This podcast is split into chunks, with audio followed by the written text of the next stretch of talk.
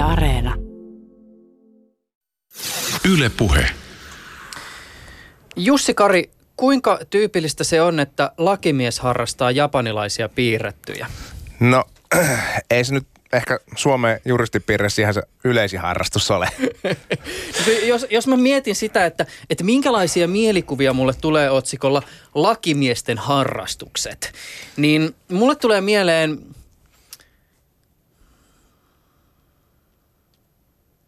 En mä kyllä tiedä, mitä mulle tulee mieleen. Golf ja tennis. niin, no, no, no, sinä sen sanoit. No, no. No, mutta ette, tekään, ette tekään kai mikään ihan homogeeninen ihmisryhmä ole, että yksi tykkää raveista ja, ja toinen crossfitista. Joo, siis kyllä sieltä löytyy, löytyy aika paljon erilaista, erilaista hiihtäjää, mutta kaikkea niistä huutele julkisuuteen. niin. Tota, musta on jotenkin kiehtovaa se, että sun duunin kytkeytyen olennaisia aiheesanoja ovat muun muassa IT-lakiasiat ja immateriaalioikeudet, eli siis tekijänoikeuskysymykset muun muassa. Kyllä.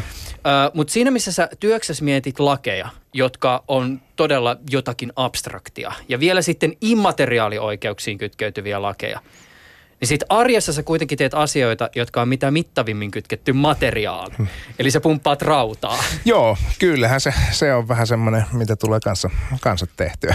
Eli kun katsoo, miten Facebook on sut karkealla tavalla luokitellut, niin sä istut sellaiseen lokeroon, kun animesta pitävät bodaavat internetlakimiehet. joo, jo, joo, ei niitä ihan, ihan hirveän paljon. Muutama on. Joo. Nyt kun on blokkaava somelakimies studiossa, niin täytyy heti kysyä tällaista eräästä eräästä lainopillisesta asiasta. Nimittäin, ja tämähän nyt on sillä vähän huono, kun toimittajana tietysti pitäisi näistä tietää, mutta ei ole tullut vastaan sellaista tilannetta, joka olisi ollut selkeästi jonkinlainen rajatapaus. Ja tämähän on siis aihe, josta on vuosikymmenten saatossa käyty todella paljon keskustelua. Jokaisella meistä on oikeus yksityisyyden suojaan. Mutta julkisuuden henkilökohdalla katsotaan, että yksityisyyden suoja on tietyissä rajoissa alentunut. Mutta kuinka selkeä tai epäselvä tämä rajanveto on, kun arvioidaan sitä, kuka on julkisuuden henkilö? Siis on selvää, että meillä on paljon vaikuttajia ja julkiksia, joita tämä lähes automaattisesti koskee, mutta milloin jostakusta tulee someaikana julkis? Siis onko raja 10 000 Instagram-seuraajaa, kuinka paljon blogilla pitää olla lukijoita, että yksityisyyden suoja piirun verran alenee? Mistä se oikein tulee?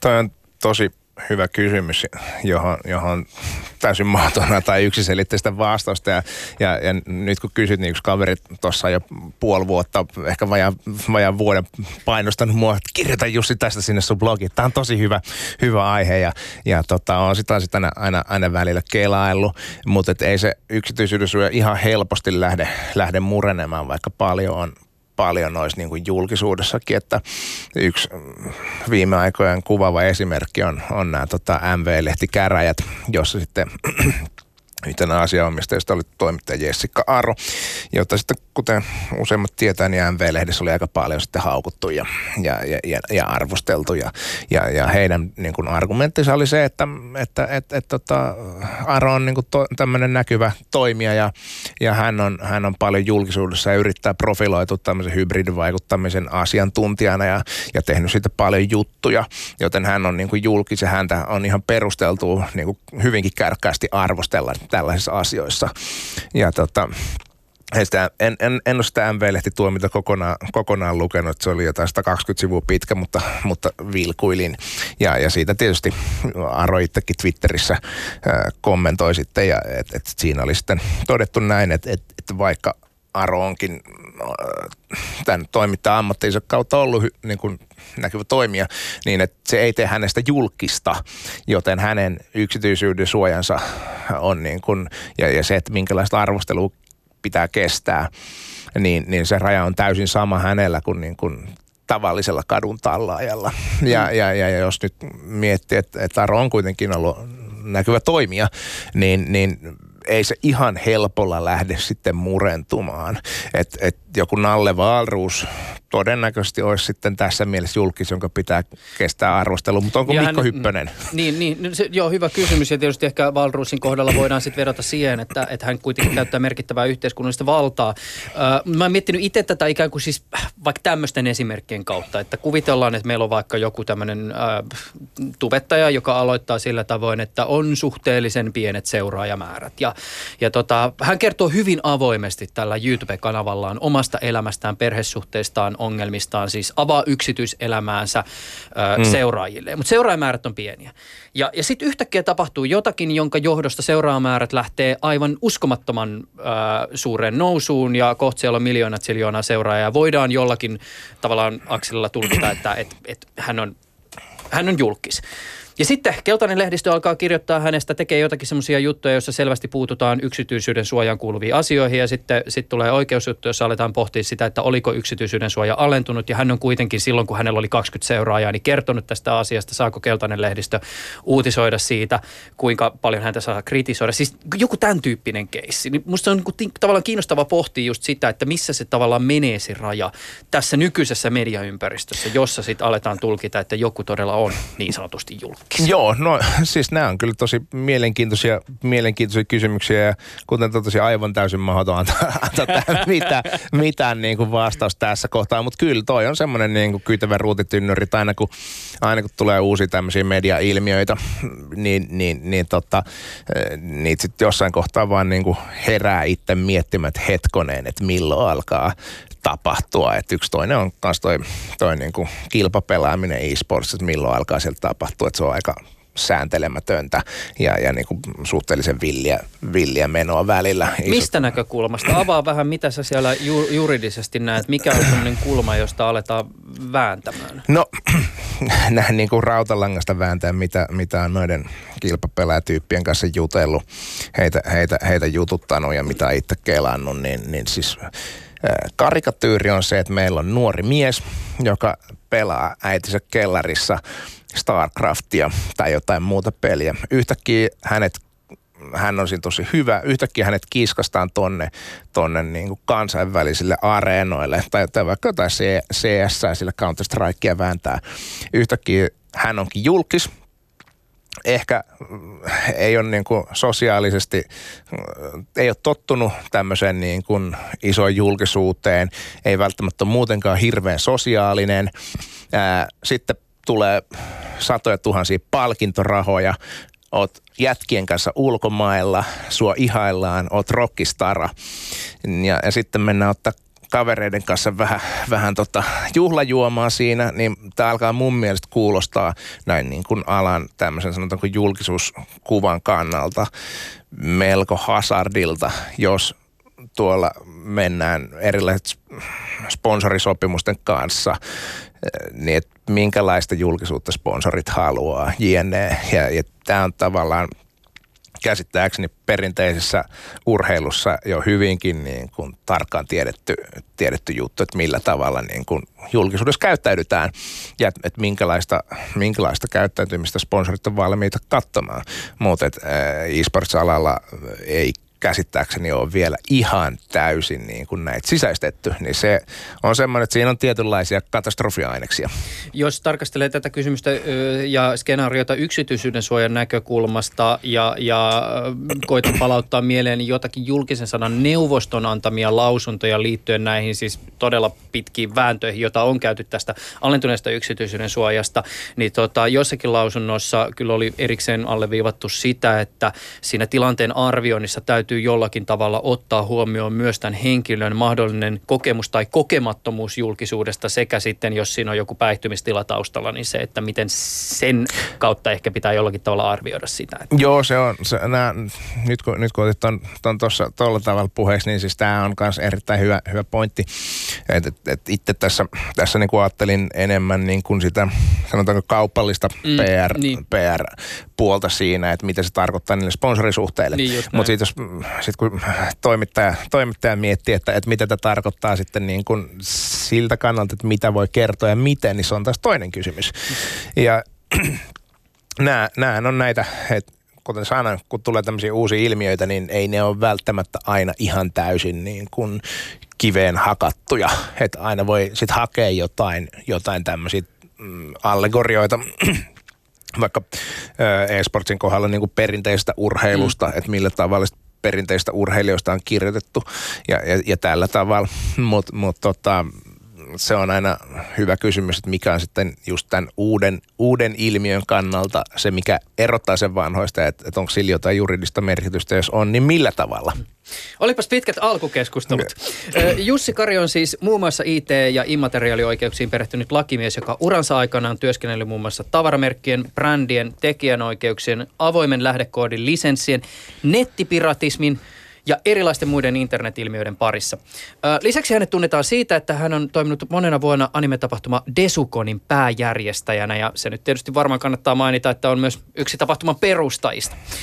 Jussi pitää lakiaiheesta blogia ja on aktiivinen keskustelija somessa.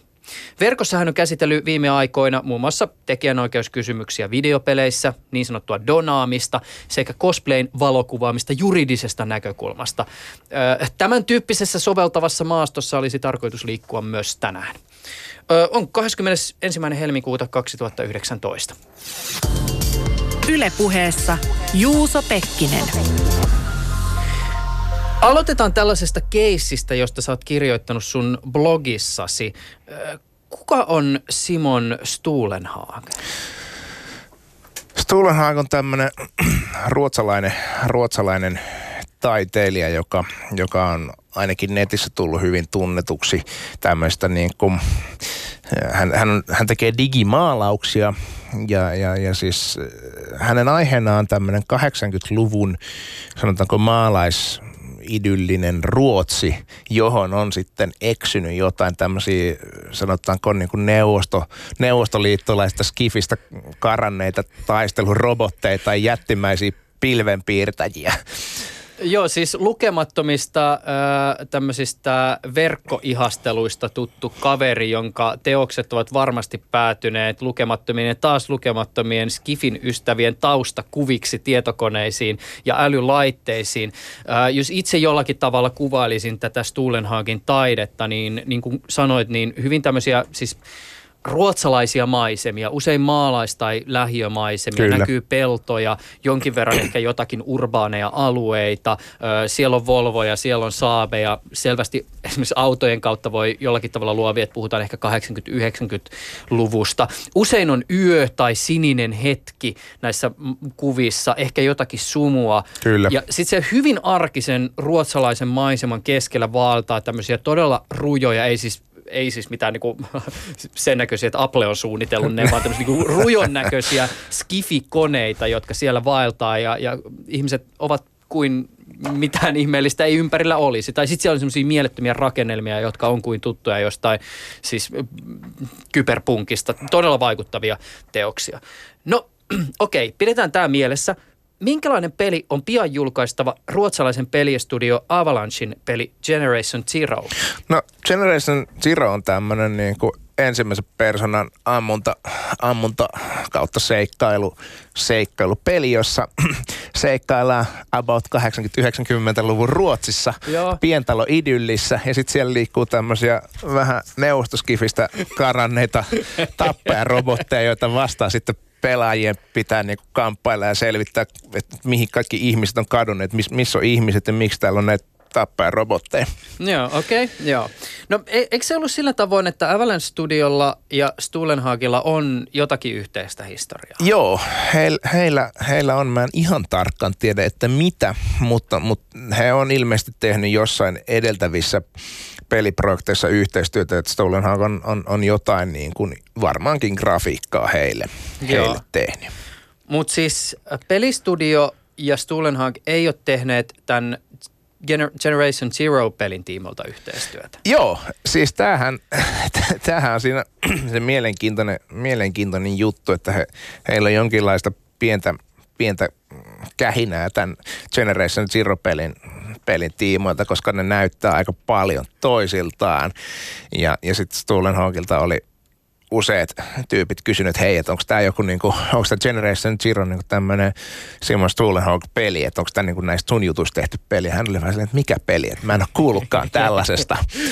Eli, eli ilmeisesti ei ole mitään, mitään, mitään diiliä ja, ja, ja, ja he on nyt sitten niinku vääntänyt, vääntänyt näistä tekijänoikeus, tai siis ovat, ovat olleet vääntämättä niin, niin, niin, joo, tämähän on tässä siis kiinnostava juttu, mutta, mutta mennään, mennään siis tälleen vielä vähän rautalangasta vääntäen. Tota, miltä tämä tilanne siis se, että meillä on tällainen ruotsalaistaiteilija, joka on ollut vielä tämän pelistudion kanssa aikaisemmin tekemisissä, jolla on hyvin tämmöinen siis omintakeinen tapa kuvata tietynlaista maailmaa. Ja sitten meillä on pelistudio, joka tekee peliä, joka, no ensimmäinen mielikuva, että se on sama maailma. Mutta miltä tämä näyttää tämä tilanne tekijänoikeuden näkökulmasta? Tässä kohtaa tulee mieleen perinteinen juristiralli, että kun juristi alkaa kertoa tekijäoikeudesta, että täältä se tulee. Eli tekijänoikeushan ei suojaa niin kuin ideoita, vaan se suojaa, suojaa niin kuin aina tämmöistä teoksen ilmiasua. Eli just se, miten se, miten se niin kuin idea on sitten ilmastu ja niin sitä se suojaa, ideoita ei. Eli, eli tavallaan on sallittua tehdä samasta ideasta, samasta ideasta tota, useita teoksia. Meillä on paljon vaikka toisen maailmansotaan sijoittuvia teoksia ja ei voi sanoa, että, että, että toisen maailmanso- toisesta maailmansodasta kertovien eh, elokuvien tekijänoikeudet on vaikka George Lucasilla. Mä en ihan varma, että Coca-Cola on yrittänyt niitä joskus ostaa. Toden, todennäköisesti. isot aina yritä jotain. Mutta mut, mut, mut sitten taas, sit taas, jos sä teet sitä samaa teosta tai teet, teet niin kuin kopioit sitä teosta jollain tavalla, niin sitten se, sen ensimmäisen teoksen tekijänoikeudet rajoittaa sitä, että miten sä voit, miten sä voit sitä, sitä sitten tota, kopioida. Sä sun blogissa siis tartuit tähän asiaan ja hämmästelit hieman tätä jännitettä, joka on äh, tämän ruotsalaistaiteilijan ja sitten pelistudion välillä, joka siis ilmenee sillä tavoin, että tämä pelistudio kiistää, että he olisivat millään tavoin inspiroituneet tai olleet jollakin tavalla ikään kuin Stulenhagen taiteen vaikutuksen alaisuudessa, kun he on tätä suunnitellut. Ja sä ei hämmästele tätä asiaa, koska tekijäoikeuden näkökulmasta tässä nyt ei ole sinänsä mitään ihmeellistä, mutta äh, siinä vaiheessa, kun sä tähän asiaan tartuit, niin sä arvelit, että tässä saattaisi olla jollakin tavalla taustalla juristi. Joo, tässä kohtaa niin kuin on, on syytä epäillä, epäillä tota oma ammattikuntani vehkeilijöitä taustalla. Eli kun inspiroituminen lähtökohtaisesti on myös tekijäoikeudellisesti ihan, ihan täysin sallittu juttu.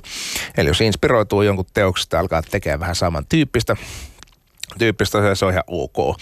Ja, ja ilmeisesti tässä Stulen Hawkilla tällä Avalanche Studiosillakin oli, oli niin kuin jonkinlaista keskustelua ollut ja, ja, ja he oli päätyneet siihen, että et, et tässä niin kuin Stulenhan aika vahvasti vihjaa, että et tässä Avalanche Studios on niin kuin inspiroitunut hänen työstään ja että se on aika selvää. Munkin mielestä näyttää aika selvät, koska se on niin samanlaista. Se, Trailerit löytyy YouTubesta. Et, et se, se on niin samanlaista, että on vaikea uskoa, että kukaan ihan sattumalta olisi siihen samaan päässyt. Mutta sitten sit se, se, se menee niin kuin ongelma siihen, kun tämä pelistudio kuitenkin kiistää, että me ei olla millään tavalla inspiroiduttu ja tästä Stulenhawksit ilmeisesti vähän, vähän niin kuin on, on, on ottanut hernettä nenään sitä suoraan sanomatta. Ja, ja se, että minkä takia tämä pelistudio sitten sanoo näin, koska vaikka he vois myöntää, että on inspiroiduttu, niin mulla on arvio, en, en, en mene varmaksi väittämään, mutta mä väit, uskoisin, että jostain USA-oikeuskäytännöstä – löytyy joku juttu, joku keissi, missä, missä sitten joku, joku on todennut, että joo me vähän ollaan inspiroiduttu tosta ja sitten on päädytty maksamaan miljoona korvauksia. Eli vaikka täällä Suomessa olisi ihan ok myöntää tommonen juttu, niin välttämättä maailmalla ei ole. Ja sen takia sitten joudutaan leikkimään, että ei ole mitään inspiraatiota, vaikka on ihan samanlaista tematiikkaa. Ja ne, se se, se niin kuin tapahtuma ympäristökin on, on, on käsittääkseni täysin sama. Eli noin, mikä tämä nyt on, Ma- Mälaröörnä, eli, eli Mälarinin saaristo. Ni, niin vähän menee semmoiset, että, että, tässä kohtaa niin kuin juristien epäily on mun mielestä täysin, täysin rationaalista. Mm. Tota, mä voisin jatkaa tästä samasta aiheesta hieman kulman kautta. Ö, kävin juuri katsomassa elokuvateatterissa uuden Alita Battle Angel-elokuvan. Kyseessä on siis James Cameronin tuottama ja käsikirjoittama ja Robert Rodriguezin ohjaama Yukito Kishiron mangaan perustuva skifi-elokuva, jonka keskiössä on muistinsa menettänyt kyborgi. Tavallinen kansa elää raskasta post-apokalyptista Alepa-arkea likaisessa kyberpunk-maailmassa haaveille pääsy, pääsystä kaupungin yläpuolelle leijuvaan taivaskaupunkiin.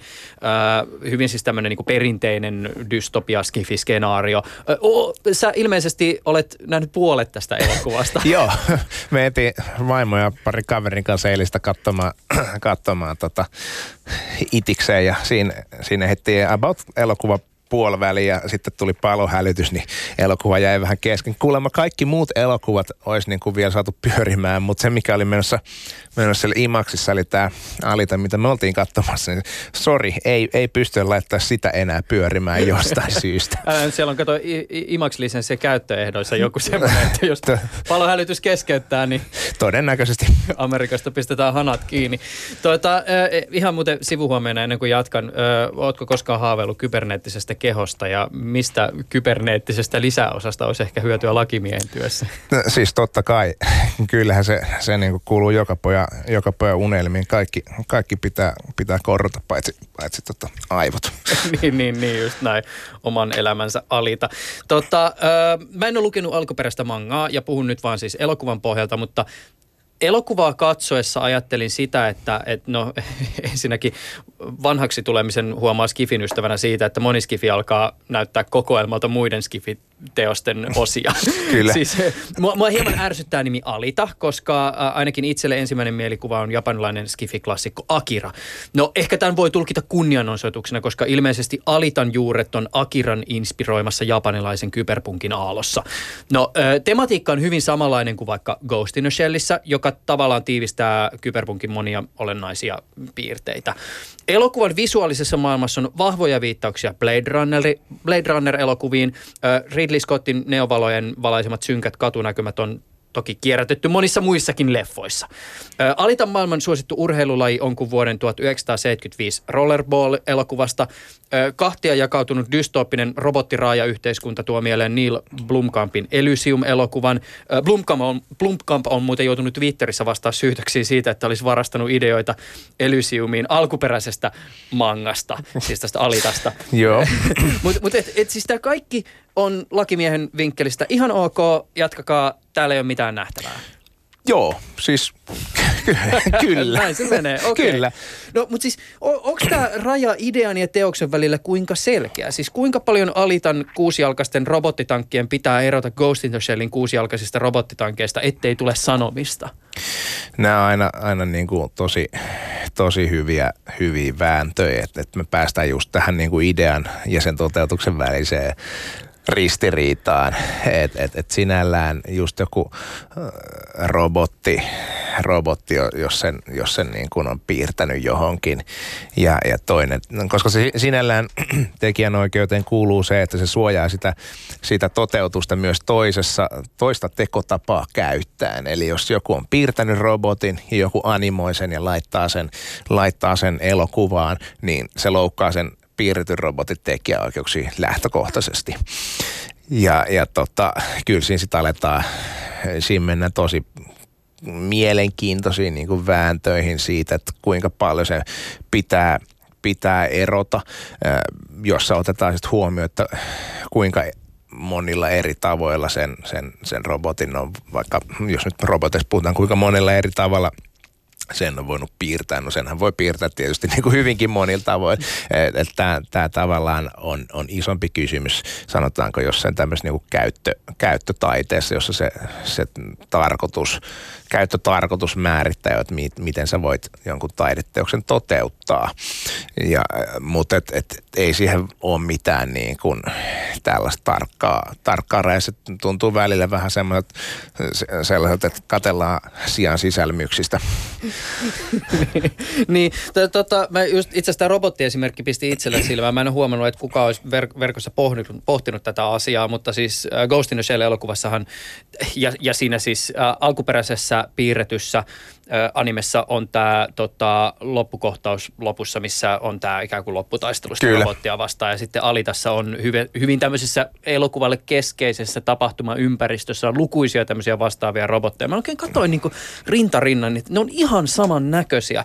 Se, se pikkasen on erinäköinen se robotin ikään kuin, ne on vähän semmoisia muurahaismaisia. Joo, ja sitten se, se kyllä. tavallaan se loppuosa siitä robotista on vähän eri muotoinen. Joo, kyllä. Pohdin vaan, että, että tota, tästähän sitä joku voisi alkaa pohtia, että Joo, onhan niillä, väittäisin, että niillä on sama, sama niin kuin kanta isä jossain, mutta se on, se on taas sit sitä, että, että mikä niin kuin, päästään tähän idean ja, ja, ja toteutuksen väliseen ristiriitaan, että, että tavallaan semmoinen niin peruskuvasto jossain, jossain on aina, aina niin kuin, Mm. täytyy olla, just jos palataan näihin toisen maailmansodan aikaisiin elokuviin, että, että näilläkin oli tässä elokuvassa univormuja, Niin. niin. niin se, se, se, menee aina hirveän, hirveän niin kuin vaikeaksi Tämä kähminneksi. on vaan ainoa tapa, miten sä voit rakentaa kuusijalkaisen tankin.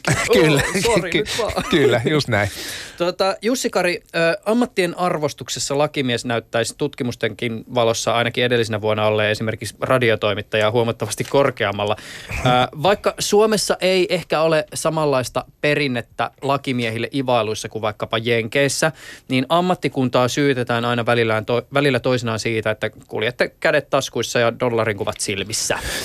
Tota, säännöllisin väliajoin käydään keskustelua siitä, miten asianajajien palkkioista koituu kovat oikeudenkäyntikulut, ja tämä saattaa joissakin tilanteissa vaarantaa jopa oikeusturvan. Ää, tästä on Suomessa kirjoitettu väitöskirjojakin. Aikaisemmin sun urallasi sä oot työskennellyt muun muassa tekijänoikeuskirjeiden parissa. Kirjeiden saavat ovat saattane, saajat ovat saattaneet ö, kokea kirjeitä lähetelleet lakitoimistot moraalittomiksi, mutta jonkinlaista kritiikkiä ö, tämmöisestä opportunismista on sataneet myös satanut myös teitä kohtaan, jotka olette, siis no suomeksi sanottuna käärineet hyvät hillot oikeudenkäyntikuluja pelkäävien lataajien peloilla. Mä en kysy tästä nyt lain, säädösten tai alan sisäisten käytäntöjen näkökulmasta, vaan moraalitunteen näkökulmasta. Tunnistat sä tämän kritiikin ja mitä sä siitä ajattelet? Joo, ei toi ole ihan tuntematon, tuntematon kritiikki.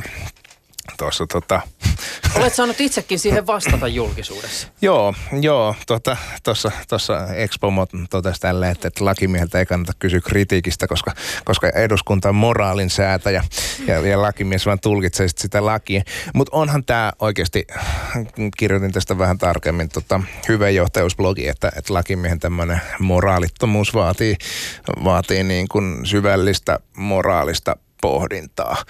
Ja, ja, ja tota, jos nimenomaan noista tekijänoikeuskirjeistä puhutaan, niin, niin, niin joo, se keskustelu on mun mielestä menee hassuille urille sille, että autetaanko tässä ihmisiä vai kerätäänkö tässä rahaa.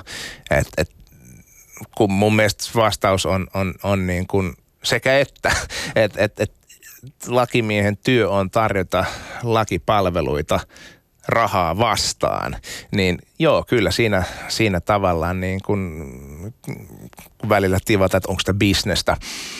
Ja, ja, ja sille, että no on se bisnestäkin, mutta jos tarkoitetaan sille, että onko se bisnestä, se on vähän ladattu kysymys, no onko se bisnes siitä näkökulmasta, että se rahan kerääminen on se ainoa pointti, niin ei, eihän siinä olisi muuten mitään järkeä. Jos ihmisille ei olisi oikeudellista ongelmaa, niin ei siihen kannata tarjota vastausta. Ja nimenomaan näistä tekijänoikeuskirjeissä, niin, niin ainakin entisen työnantajani Turre Liikelin palveluksessa koitettiin pitää ne, ne tota, kulut mahdollisimman pieninä, koska siellä on yksityisiä ihmisiä, jotka ei välttämättä ole mitenkään niin kuin erityisen, erityisen hyvä, hyvä, tai niin kuin hyvä tulos ja vakavaraisia, että se on toinen juttu, jos siellä on joku elokuvastudio asiakkaana, niin, niin se on toinen juttu. Eihän heille joku parikymmentä tonnia tunnu juuri missään, mutta mut sitten niin kuin yksityisille ihmisille muutamakin sata euroa voi olla, olla aika, aika iso raha. Mm. Mutta on, on, se, on se sitten, jos aletaan puhua tuommoista koko mittaisesta oikeudenkäynnistä, niin olen mä itse noita, noita kelailu, noita juttuja, juttuja tota, että et se on tavallaan niin kuin hassua, että niitä oikeudenkäyntikuluja ei niin kuin oteta mitenkään huomioon siinä perinteisessä oikeudellisessa arvioinnissa. Ne on vain jotain semmoista oheissälää, mikä siinä syntyy, vaikka sitten noissa tekijänäköiskirjan jutuissa niin helposti tulos, tai no, muut, ei nyt helposti, mutta se, ne tulokset, mitä niissä on ollut, niin on ollut, että, että, että joo, voi itse asiakysymyksessä tämä, tämä tota, elokuvia lainvastaisesti jakanut henkilö sitten joutuu maksaa 100 euroa, 200 euroa tekijänäköistä hyvitystä, mikä on niin kuin se varsinaisen teon niin kuin hyvitys mm. sit lainvastaisesta toiminnasta. Mutta sitten sieltä tulee oikeudenkäyntikulut 30 tonnia, 40 tonnia päälle, niin, niin onhan se, onhan se vähän, vähän niin kuin – erikoinen tilanne vähintäänkin. Mm, ja se epäsuhta ehkä korostuu siitä näkökulmasta. Ja nyt metahuomiona siis se, että no, jos nyt ei oteta ihan sitä niin kuin ideologista keskustelua tai tämmöistä niin kuin syvempää moraalifilosofista keskustelua mukaan, niin voidaan varmaan lähteä siitä olettamuksesta, että piratismi on jollakin tavalla väärin. Ja, ja jos siihen sortuu, niin siitä pitää rankaista. Ja sitten vielä tämä isompi kuva siitä, että rankaisuhan ei ole vain rankaisusta nimenomaista yhtiötä, yksilöä kohtaan, vaan se on myös jonkinlainen viesti siitä, että tietyn tyyppistä teosta seuraa rangaistus rangaistus. Kyllä. Mutta se epäsuhta tulee siitä, että jos me, ja tässä tulee tähän niin kuin laajempaan kysymykseen siitä, että, että ää, vaarantaako oikeudenkäyntikulut jotka siis isolta osalta koostuu just nimenomaan näistä niin kuin asianajopalkkioista, sen oikeusturvan, niin siihen, että, että jos ajatellaan tilannetta, missä vastakkain on yksi ihan tavallinen suomalainen, jolla ei välttämättä ole ihan megaluokan tuloja, ja sitten tämmöinen valtava iso yhtiö, jolla on millä mällätä, mm. mahdollisuutta hankkia parhaat ja kalleimmat lakimiehet, ja silloin on ihan sama, että häviikö ja voittaako se rahallisesta näkökulmasta, niin on se ehkä oikeusturvan näkökulmasta jonkinlainen ongelma. On, mutta jos niin kuin noista, nimenomaan puhutaan taas näistä tekijänoikeuskirjeistä, niin se suurempi ongelma mun mielestä on se, että nämä valvontaa ja tätä tekijänoikeuskirjatoimintaa harjoittavat yhtiöt, niin he tavallaan pääsee valitsemaan taistelunsa hyvin, hyvin, hyvin niin kuin, sanotaanko laajasta materiaalista, koska he kerää sitä aineistoa niistä väitetyistä loukkaista. Heillä on etukäteen niin kuin tiedot, sanotaanko, mä en tarkkaan tiedä, miten he toimii, eihän, eihän sitten tietenkään kerro, mutta et, et sen pystyy vähän päättelemään, että miten nuo jutut, jutut on edennyt. Eli heillä on tietty tietomassa, joista he katsoo niin kuin muutaman keissin joita he selvittää tarkemmin. Että laitetaan nämä tarkempaan selvitykseen. Sitten niitä selvitetään tarkemmin, pengotaan vähän, että, että millainen, millainen talo millä alueella, kuinka pitkään, pitkään on, on niin kuin siellä toimittu. Selataan somea, jne. Niin he pystyy sieltä valitsemaan ne keissit, jotka on heille edullisimpia. Ja siinä kohtaa, kun he lähtee tai tekee päätöksen, okei, okay, me viedään tämä oikeuteen, niin heillä on jo aika hyvät niin kuin matskut siellä tallessa, että mitä tämä henkilö on tehnyt, mitä hänen internetliittymällä on tehty, sanotaanko kaksi-kolme vuotta takaperin. Ja sitten sille yksityiselle ihmiselle pamahtaa kirje kotiin ja hän tavallaan voi aloittaa sen todisteiden keräämisen vasta siinä vaiheessa teoista, jotka on tapahtunut kolme vuotta sitten. Niin se on niin kuin mun mielestä tässä se isompi, isompi ongelma. Piratismi on siitä kiinnostava rikostyyppi, että siitä keskustellaan hyvin siis moninaista näkökulmista. Varmaan useimmat ihmiset ajattelee, että varastaminen on aika automaattisesti väärin, mutta piratismiin, niin kuin tuossa aikaisemmin mainitsin, niin voi ottaa semmoisia kulmia, joissa laki ja moraali asettuu jonkinlaiseen jännitteeseen. Siis piratismia voi lähestyä myös esimerkiksi ideologisesta näkökulmasta. No, koska piratismia voi tarkastella useasta perspektiivistä, niin se on musta aika kiinnostava rikoslajikeskustelussa rangaistuksista ja kohtuullisuudesta. Öö, tota, sä varmaan lakimiehenä aika usein joudut semmoisiin keskusteluihin, että, että milloin rangaistus on kohtuullinen ja milloin kohtuuton. Maalikon silmiin saattaa tuntua kohtuuttomalta, että vaikkapa raiskauksesta saattaa saada joissakin tapauksissa vähemmän vankeutta kuin tekijäoikeusrikoksesta, tai että ensiksi mainitussa siis raiskauksessa tekijä joutuu maksamaan uhrille vähemmän korvauksia kuin pirattia vaaditaan maksamaan tekijäoikeuden omistajalle.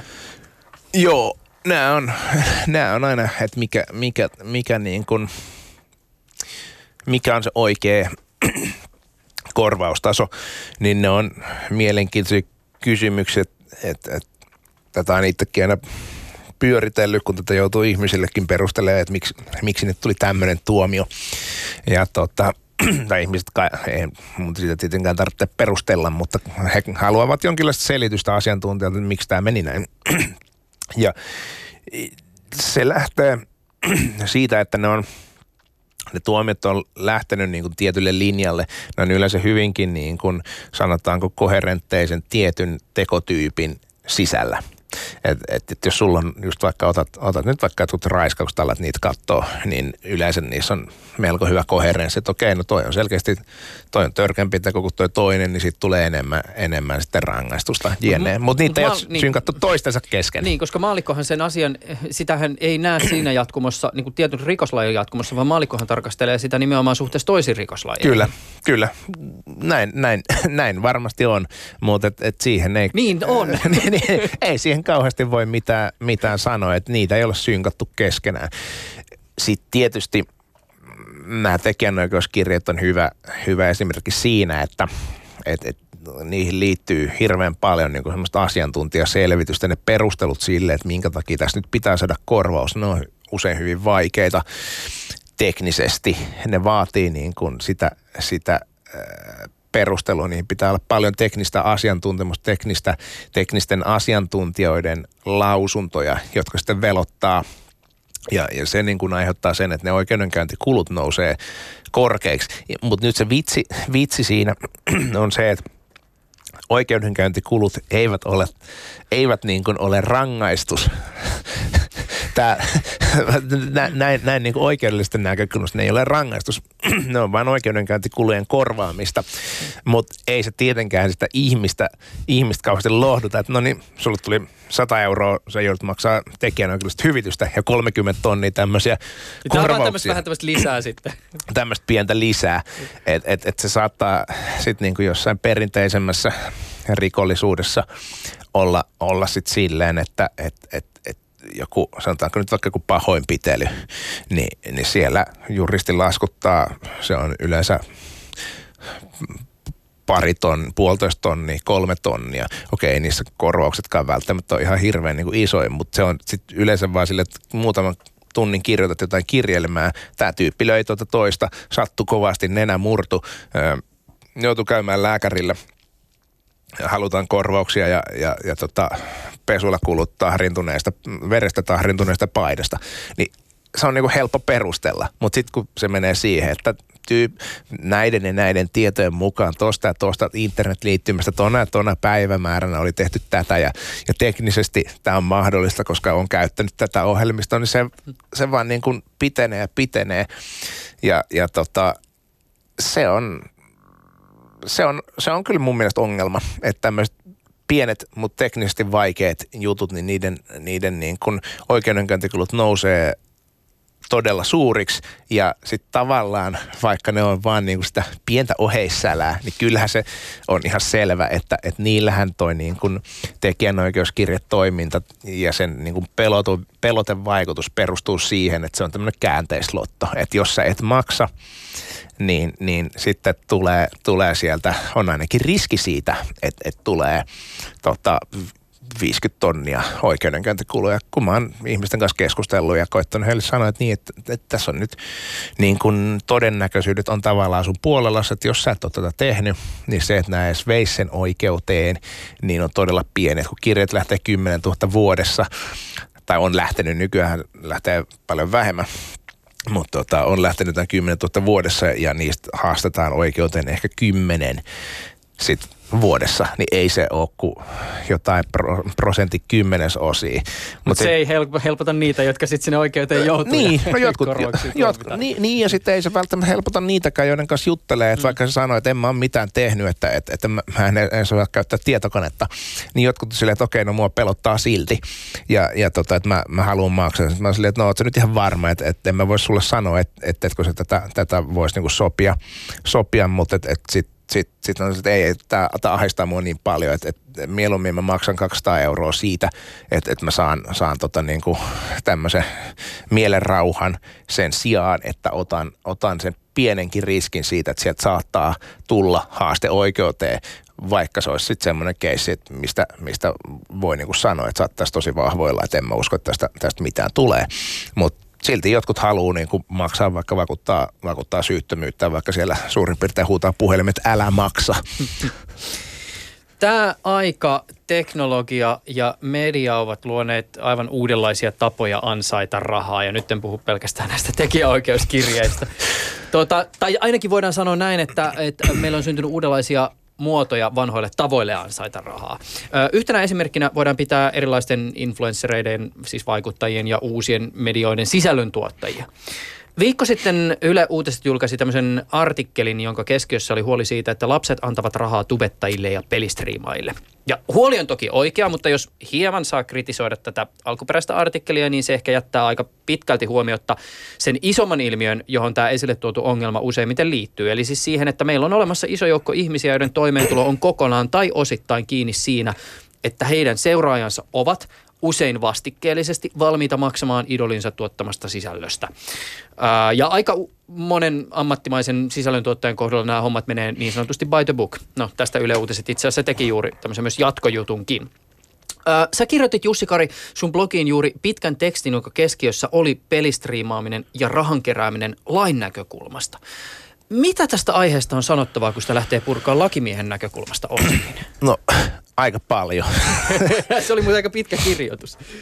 Se oli, ja se, se oli tulilla joku puoli vuotta mulla. En mä sitä tietenkään aktiivisesti puolta vuotta hieno, mutta oli kyllä semmoinen, että äm, siis ongelma, ongelma siinä on, on, on se, että, että niin kun se on hirveän iso juttu juridisesti. Se koskettaa tosi montaa juridiikan alaa tavoilla, jotka ei ole ihan perinteisiä. Eli, eli nyt niin kuin ihan ensimmäistä tulee, tulee niin kuin siitä, siitä tota, että et, et, onko tämä niin tämä rikollista, koska Suomessa rahan keräämistä säätelee rahankeräyslaki ja, ja sitä on niin kuin aika tiukasti tulkittu.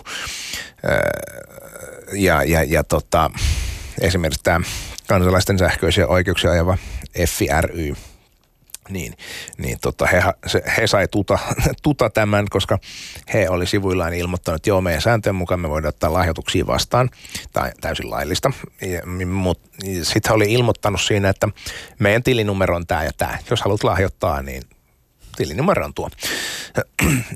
Ja sitten näin niin kuin long story short, niin hävisivät sitten – oikeudessa ja, ja oikeus totesi, että tämä on, tämä on tota, rahankeräysrikos, että kun te olette ilmoittanut, mihin rahat saa laittaa.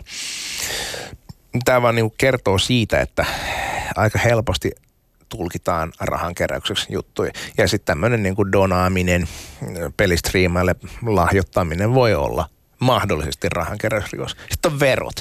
Sitten tulee, jos tehdään kaupallisesti yhteistyötä, tulee erilainen markkinointi, markkinointisäätely. Sitten tulee alaikäisille, alaikäisille suunnattu markkinointi on vielä oma, oma juttunsa. Niin nämä on, nämä on niin kuin moni, monitahoisia asioita, eikä näistä välttämättä löydy niin kuin viranomaisten sivulta tietoa, koska viranomaiset ei mielellään ota, ota uusiin asioihin tuolla tavalla kantaa tai ei vaan ehdi ottaa. Mutta eikö tota, Effekin olisi voinut vedota tai sitten joku esimerkiksi tällainen vaikuttaja tähän kerjäämiseen, koska eikö siis kerjääminen on joissakin yhteydessä tulkittu, että et siinä pienissä määrin se rahan kerääminen voisi olla jotenkin ok. Eikö se jotenkin näin mennyt? Joo, siis mä, mä kun tein tätä, tätä, tätä omaa, omaa kirjoitusta, niin, niin tuli, tuli sitten googleiltu kaikki mahdolliset niin kuin rahankeräyslain noin esitöihin liittyy, sen ympärillä käyty keskustelu.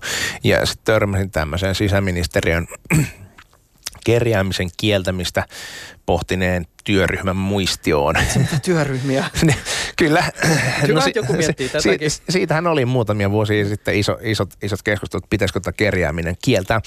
Ja tota, he olivat sitten todennut tässä, tässä mietinnössä, että, että, että niin kuin kerjääminen, vaikka se onkin tämmöistä tavallaan niin kuin yleisöön vedotaan vastikkeetta, jotta saadaan rahaa, mutta sitten siinä melko lyhytsanoisesti itse asiassa todettiin, että on katsottu, että tämä ei ole, että, tämä ei ole niin kuin, rahankeräysrikos ja siinä on law, että kun valtakunnan syyttäjän viraston kannanotto kanssa. Ja valtakunnan syyttäjän virasto on todennut, että, että, että, että he ei katso kerjäämistä rahan keräämiseksi. Ni, niin tota, mutta mut tämmöinen sitten, että jos pyytää lahjoituksia, yhdistys pyytää lahjoituksia, niin, niin se sitten onkin rahan keräämistä. No joidenkin yhdisten kohdalla se kuulostaa välillä kyllä kerjäämiseltä. mutta mut, tota, mut sit, jos ajatellaan sitä, että miten tämä homma esimerkiksi pelistriimien kohdalla ää, ja esimerkiksi välillä YouTubessa näyttäytyy ikään kuin et se, et se on ihan ok, niin mm. niin sitten siihen liittyy taas tämä niinku vastikkeellisyyskysymys, että saat jotakin vastiketta, siis huomiota, se, että sun nimi mainitaan, se voidaan katsoa jollakin tavalla vastikkeelliseksi. Niin voisi luulla. Ah, ah okei, okay. niinku tää. Tai sitten sä saat jotain niinku omia emoita käyttöön kyseisellä palstalla, jos maksat jotakin. Joo, se, se niinku tässä aina, aina vaikeuttaa tätä juttua, että et, et kun puhutaan donaamisesta, niin helposti menee siihen, että onko donaaminen laillista, onko donaaminen lainvastasta, onko se rikollista. Ja tämä ei ole juridisesti perusteltu näkökanta, vaan pitää katsoa sitä yksittäistä tapausta, että miten, mitä teknologioita, mitä tekniikoita just tässä tapauksessa on käytetty.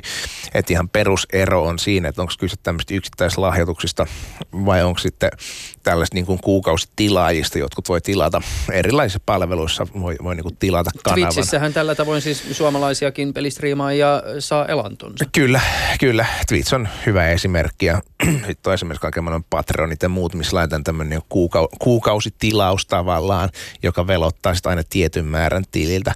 Mutta mut se, että milloin kyse on vastikkeesta, niin että onko se, että jos sulla on vaikka pelistriima, jolla sitten aina silloin tällöin lahjoitat kympin tai pari euroa, niin onko se vastike, että hän, hän tuottaa sitä sisältöä, koska perinteisesti on katsottu tällaisissa tai niin kuin yleisesti juridiikassa se vastike tulee just silloin, kun sä maksat. Eli, eli tavallaan ravintolassa, kun, kun sä maksat ruuasta, niin se on vastike siitä, että sä oot saanut sen ruuan. Ja niillä on tämmöinen ajallinen yhteys. Okei, ei, ei se tietenkään aina, että jos sä tilaat postimyynnistä tai netistä jotain, niin sä todennäköisesti maksat sen aiemmin, kun sä saat sen tavaran, jne. Mutta se on niin kuin erikoinen tilanne juridisesti, että se striimaa ja koko ajan tuottaa sitä matskua ja sitten sä maksat, jos haluat. Mutta mut tähän usein siis liittyy esimerkiksi sen tyyppinen joissakin tapauksissa, että kun sä maksat, niin sä saat siltä striimaajalta sit niinku omaa henkilökohtaista erityishuomiota. Sulle lähetetään joku video tai sit huomioidaan siinä pelistriimissä eri, erikseen. Ja jos ajatellaan tälleen, niin kuin maalikko ajattelee tämän päivän näkökulmasta, siis julkisuus ja, ja, ja huomiohan on siis tai huomio erityisesti on tämän hetken yksi halutuimpia ja merkittävimpiä resursseja. Kyllä. Ja jos se on osana jossakin tämmöisessä transaktiossa, niin kyllähän se, kyllähän senkin niin kuin mun silmiin näyttää siltä, että jos tyyppi, jolla on oikeasti niin kuin se 10 000 tai 100 000 seuraajaa huomioi nimenomaan sut, niin kyllähän se jonkinlaisena palveluna voidaan tulkita? Vo, voidaan tulkita tai olla tulkitsematta. si, siis tästä, mä, mä en, nyt täytyy, täytyy disclaimerina sanoa, että mä en muista mistä, mistä tämä on tullut, mutta kun mä tein tätä mun omaa, omaa kirjoitusta, niin mä olin jostain, jostain kirjoittanut ylös sille, että, että nimen mainitseminen nettisivulla ei, ei ole vastike. Ja, ja tämä saattaa olla jotain näitä tämmöisiä näitä yritysrekisterihuijauksia, missä on ollut sille, että joo, laitanko nimi rekisteriin ja sitten käytännössä mistä olet maksanut on se, että sun nim, yrityksen nimi mainita jossain nettisivulla enää katsottu sitten nämä huijauksia, koska koska tämä nimen mainitseminen, niin sitä ei ole katsottu vastikkeeksi. Tulkitaanko tämmöisessä vastaavanlaisessa jutussa? Tällainen kun ihmisillähän tarvitaan palkaskin näkyvyyttä. Niin, niin, niin kyllä. Se, mutta se, se on niin hyvä kysymys, että sitten tämmöinen striimaus, jos tavallaan ne kaikki tietää, että se mitä sä saat sillä parilla eurolla, niin on se, että siihen johonkin pelistriimin chattiin niin ilmestyy silleen, että nakkenakuttaja antoi juuri kaksi euroa ja sitten striimaaja on siellä silleen, että hei kiitos nakkenakuttaja, että kiitti, kiitti näistä. Niin, niin tota, se, se voi ehkä siinä tapauksessa olla vastike. Mutta nämä on, nämä on niin kuin vaikeita, vaikeita juridisia kysymyksiä, mihin ei, ei taas ole niin kuin, eh, voi olla, että sanotaan viiden vuoden päästä ollaan fiksumpia, näihin on selkeät vastaukset, selkeät linjaukset, mikä, mikä on vastike ja mikä ei. Mutta tällä hetkellä niin ei välttämättä ole, ole niin kuin, että se, se, oliko se nyt viikko sitten, kun tuli tämä juttu, että miten tubettajat pyytää lapsilta rahaa, niin siinä oli, oli sitten tota, asiantuntijana haasteltu Emilia Lasanen, kanssa kävin hänen kanssaan keskustelua, tunnen hänet juristipiiristä muutenkin, niin kävin hänen kanssa keskustelua. Hän, hän totesi, että tämä todennäköisesti on niin kuin rikkoo rahankeräyslakia. Mä tästä tässä mun omassa kirjoituksessa lähdin siitä, että, että tämä on ollut kyllä se tulkinta, että se saattaa olla rahankeräystä, mutta mä väittäisin, että se ehkä enemmän rinnastuu niin katusoittoon ja katusoittoa taas ei ole sitten pidetty pidetty niin kuin tämmöisenä rahankeräyksenä myöskään, vähän sama, saman tapaan kuin kerjäystä. Mutta et, et, et mikä on sitten se niinku oikea, oikea vertaus, niin sitä on vaikea sanoa ennen kuin viranomaiset ottaa siihen kantaa. Ja siihen voi vaikuttaa myös se just sen tapauksen niin kuin yksityiskohdat. Jussi Kari, sä oot siis viehättynyt japanilaista populaarikulttuurista, animesta. Onko sulla suosikkihahmoja? ei mulla sille, mä oon, mä oon mä e-, ehkä epätyypillinen, epätyypillinen henkilö siinä mielessä, mä en ole ihan niin vahvasti tuommoinen niin hahmofani, että katson kyllä mielenkiintoisia sarjoja ja, ja näin, mutta ei, niin kuin ole, ei ole mitään semmoista, semmoista niin kuin just suosikki, suosikkihahmoja. Öö, eikö se mene niin, että et, öö, hahmot ei automaattisesti nauti tekijän suojaa? Joo, hahmojen tekijänoikeussuoja on mielenkiintoinen juridinen kysymys. Ja, ja Suomessa, Suomessa tulkinta on ollut se, että hahmo ei nauti itsessään tekijänoikeuden suojaa, mutta... Siis ha- miksi miten hahmo ei voi olla teos? No ei ole. Eikö Hessu Hopo ole teos? Ei ole. Batman? Ei ole. Miksei? Mitä? Tää, weird shit. weird Anteeksi shit. Tää, siis me palataan siihen, mistä, mistä puhuttiin alussa, eli tämä niin idean ja, ja sen niin kuin toteutuksen välinen ero. Tässä itse just... Niin ja toisaalta ideat rikoisiin pukeutuneesta viittakaverista, joka, joka tota, hakkaa rikollisia niin. pimeillä kaduilla, niin ei sen, niin. Ei, ei, ei, ei Mikä ole. siinä nyt on niin omalaatuista. Kyllä.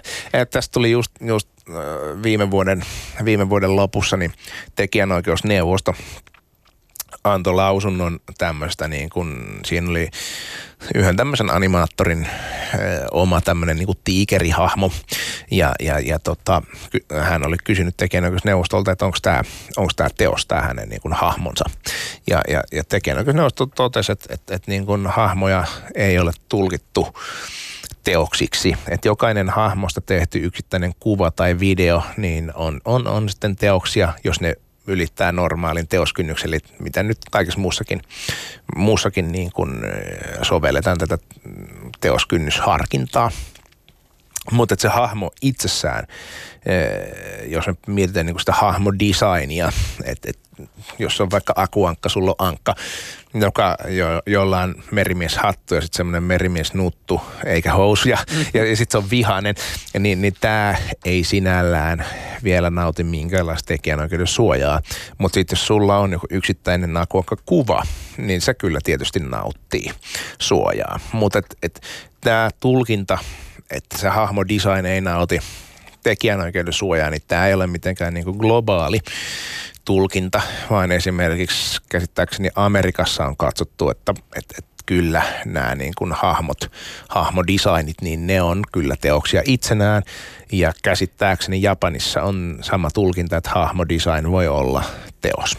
Mutta jos ajatellaan esimerkiksi cosplayta, siis sitä, että pukeudutaan manga, anime, elokuva tai videopelihahmoksi, niin äh, siis senhän mahdollistaa esimerkiksi Suomessa se, että se hahmo ei ole sen suuremmin suojattu.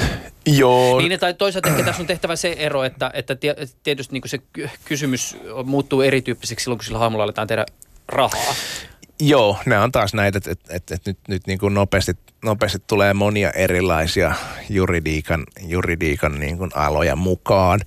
Ja, ja sitten niin cosplay, se, että vaikka se olisi joku niin kuin hahmo, jo, jonka asun, asun on tehnyt ja koittaa niin kuin näyttää sitä hahmolta, niin sitten päästään kyllä myös siihen, että, että pystyykö yksittäinen ihminen näyttää niin paljon piirroshahmolta. Et mennään, joskus mennään niin kuin todella tarkkoihin, tarkkoihin niin kuin eroihin ja esimerkiksi... toi on niin huonosti toteutettu toi cosplay-asu, että ei se nyt kyllä... Nyt, nyt, nyt on laillista. Sorry. Näytät liikaa hahmolta, maksa, maksat tekijänä kyllä hyvitystä. Joo, ei, ei, ei me ihan, ihan näin. Ja sitten tietty näissä pitää aina muistaa se, että et mitä, mitä, kun on joskus videopelistriimauksesta puhunut niin kuin ihan striimauksesta ilman sitä don, donaamisaspektia, että et, et jotkut toiminnot, vaikka voikin olla niin kuin periaatteessa lainvastaisia, niin että tekijänoikeuden haltijat ei halua niihin puuttua. Esimerkiksi pelistriimaus on semmoinen, että vaikka, vaikka ne voi, voidaan katsoa, että pelistriimaus periaatteessa loukkaisi tekijänoikeuksia, niin mä en kuulu oikeastaan yhdestäkään pelin tekijästä, joka haluaisi puuttua siihen, koska se on heille hyvää mainosta. Samoin yksi, yksi, yksi sana. Nintendo.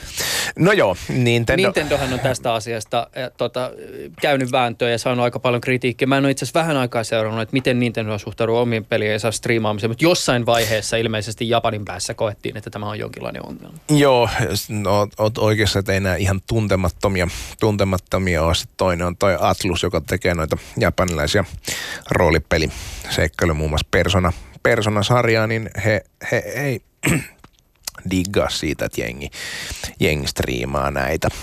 Mutta tota, hekin on käsittääkseni pyrkinyt enemmän tämmöisillä kevyemmillä keinoilla tai niin kuin estoilla tätä hallitsemaan.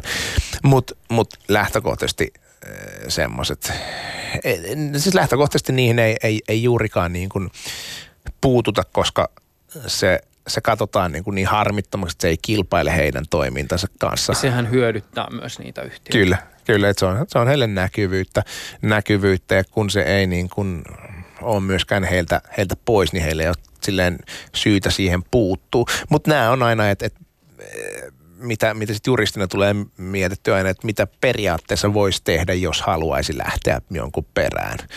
Mutta en mä usko, että cosplay, cosplay olisi niin kuin hahmodesign puoleltakaan niin kuin ihan hirveän, hirveän vaikea. Tai siis olisi vaikea hahmodesignin tekijänöikeudenhaltijana kyllä ainakin Suomessa lähteä tämmöisen cosplay-harrastajan perään. Mitä jos ajatellaan tämmöistä ajatusleikkiä, että hahmot olisi Suomessa suojattu vielä tiukemmin ja cosplaysta tulisi teknisesti laitonta, niin järjestettäisinkö Suomessa laittomia underground-koneja, joissa suosikkihahmoksi pukeuduttaisiin jossakin salaisissa kellaritapahtumissa? No joo, todennäköisesti, todennäköisesti en pidä yhtään, yhtään mahdottomana. Että kyllä siellä on, kyllä siellä on semmoista, jotka, jotka jutusta diggaa niin paljon, että varmasti tämmöistä, tämmöistä nähtäisiin. Lähtisitkö itse järjestämään? Onko laji niin rakas, että olisit valmis tällaiseen ristiriitaan henkilökohtaisen ja professionaalisen uran välillä? No sanotaanko, sanotaanko näin, että en, en, en, en varmasti lähtisi tämmöistä cosplay-tapahtumaa järjestämään, mutta jos nyt tämmöisen anime-bileisiin joku sattuisi tulemaan, jos olisin järjestämässä anime-bileitä, joihin joku sattuisi tulemaan tämmöisessä cosplay-asussa, niin en, en ainakaan itse voisi olla, että en välttämättä huomaisi häntä siellä. Mm. Tota, sä kirjoitit viime vuonna sun ö, yhteen, siis sulla on super, super monta blogia, sulla on tää lakiblogi, sit sä, sit sä pidät sun vaimos kanssa vielä tämmöistä anime-blogia ja, ja sitten oli vielä tämä johtajuusblogi, jonka mainitsit. Mutta sinne ö, anime-blogiin sä kirjoitit ö, tota, tämmöisen tekstin cosplayn kuvaamisesta, joka on tosi pitkä ja jota lämpimästi suosittelen ihan kenelle tahansa, joka jollakin tavalla on kameroiden, kameroiden ja valokuvan julkaisemisen tai valokuvien ottamisen kanssa tekemissä, koska siinä käydään läpi hyvin perusteellisesti tosi olennaisia juttuja si- siihen liittyen. Suosittelen sitä, mutta sen pohjalta pohdiskelin myös tämmöistä niin ajatusleikkiä, että, että joku alkaisi pyytää ottamistaan cosplay-kuvista rahaa ja sitten hahmon luoja alkaisi vaatia korvausta henkilöltä, joka pyytää rahaa cosplay-kuvista, jossa malli on pukeutunut joksikin hahmoksi siitä syystä, että sitä mm. hahmoa käytetään sen rahan tekemisen kautta. Tota, no joo, me, meillä alkaa aika loppu, että tähän liittyen olisin ehkä, ol, ol, olisi ollut kiinnostavaa kuulla vielä sun kommenttia, mutta että... No, no mä koitan tiivistää. Mä, mä väittäisin, että tässä ei niin kuin lähtökohtaisesti olisi ongelmaa, koska se on just se, että se aika vaikeasti mä, mä väitän, että on aika vaikea niin kuin sanoa, että et, et jos sulla on piirroshahmo ja sitten sä teet sen saman asun, että se suoraan niin kuin loukkaisi tekijänoikeutta, mutta siihen on mahdollisuuksia kyllä puuttua. Sitten jos sitä aletaan tosiaan tekemään business mielessä, niin tämmöinen, mikä sitä on laki, laki sopimattomasta menettelystä elinkeinotoiminnasta, tämä voisi tulla, mutta nämä on, nämä on niin kuin isoja, isoja vääntöjä. Jussi Kari, kiitos sulle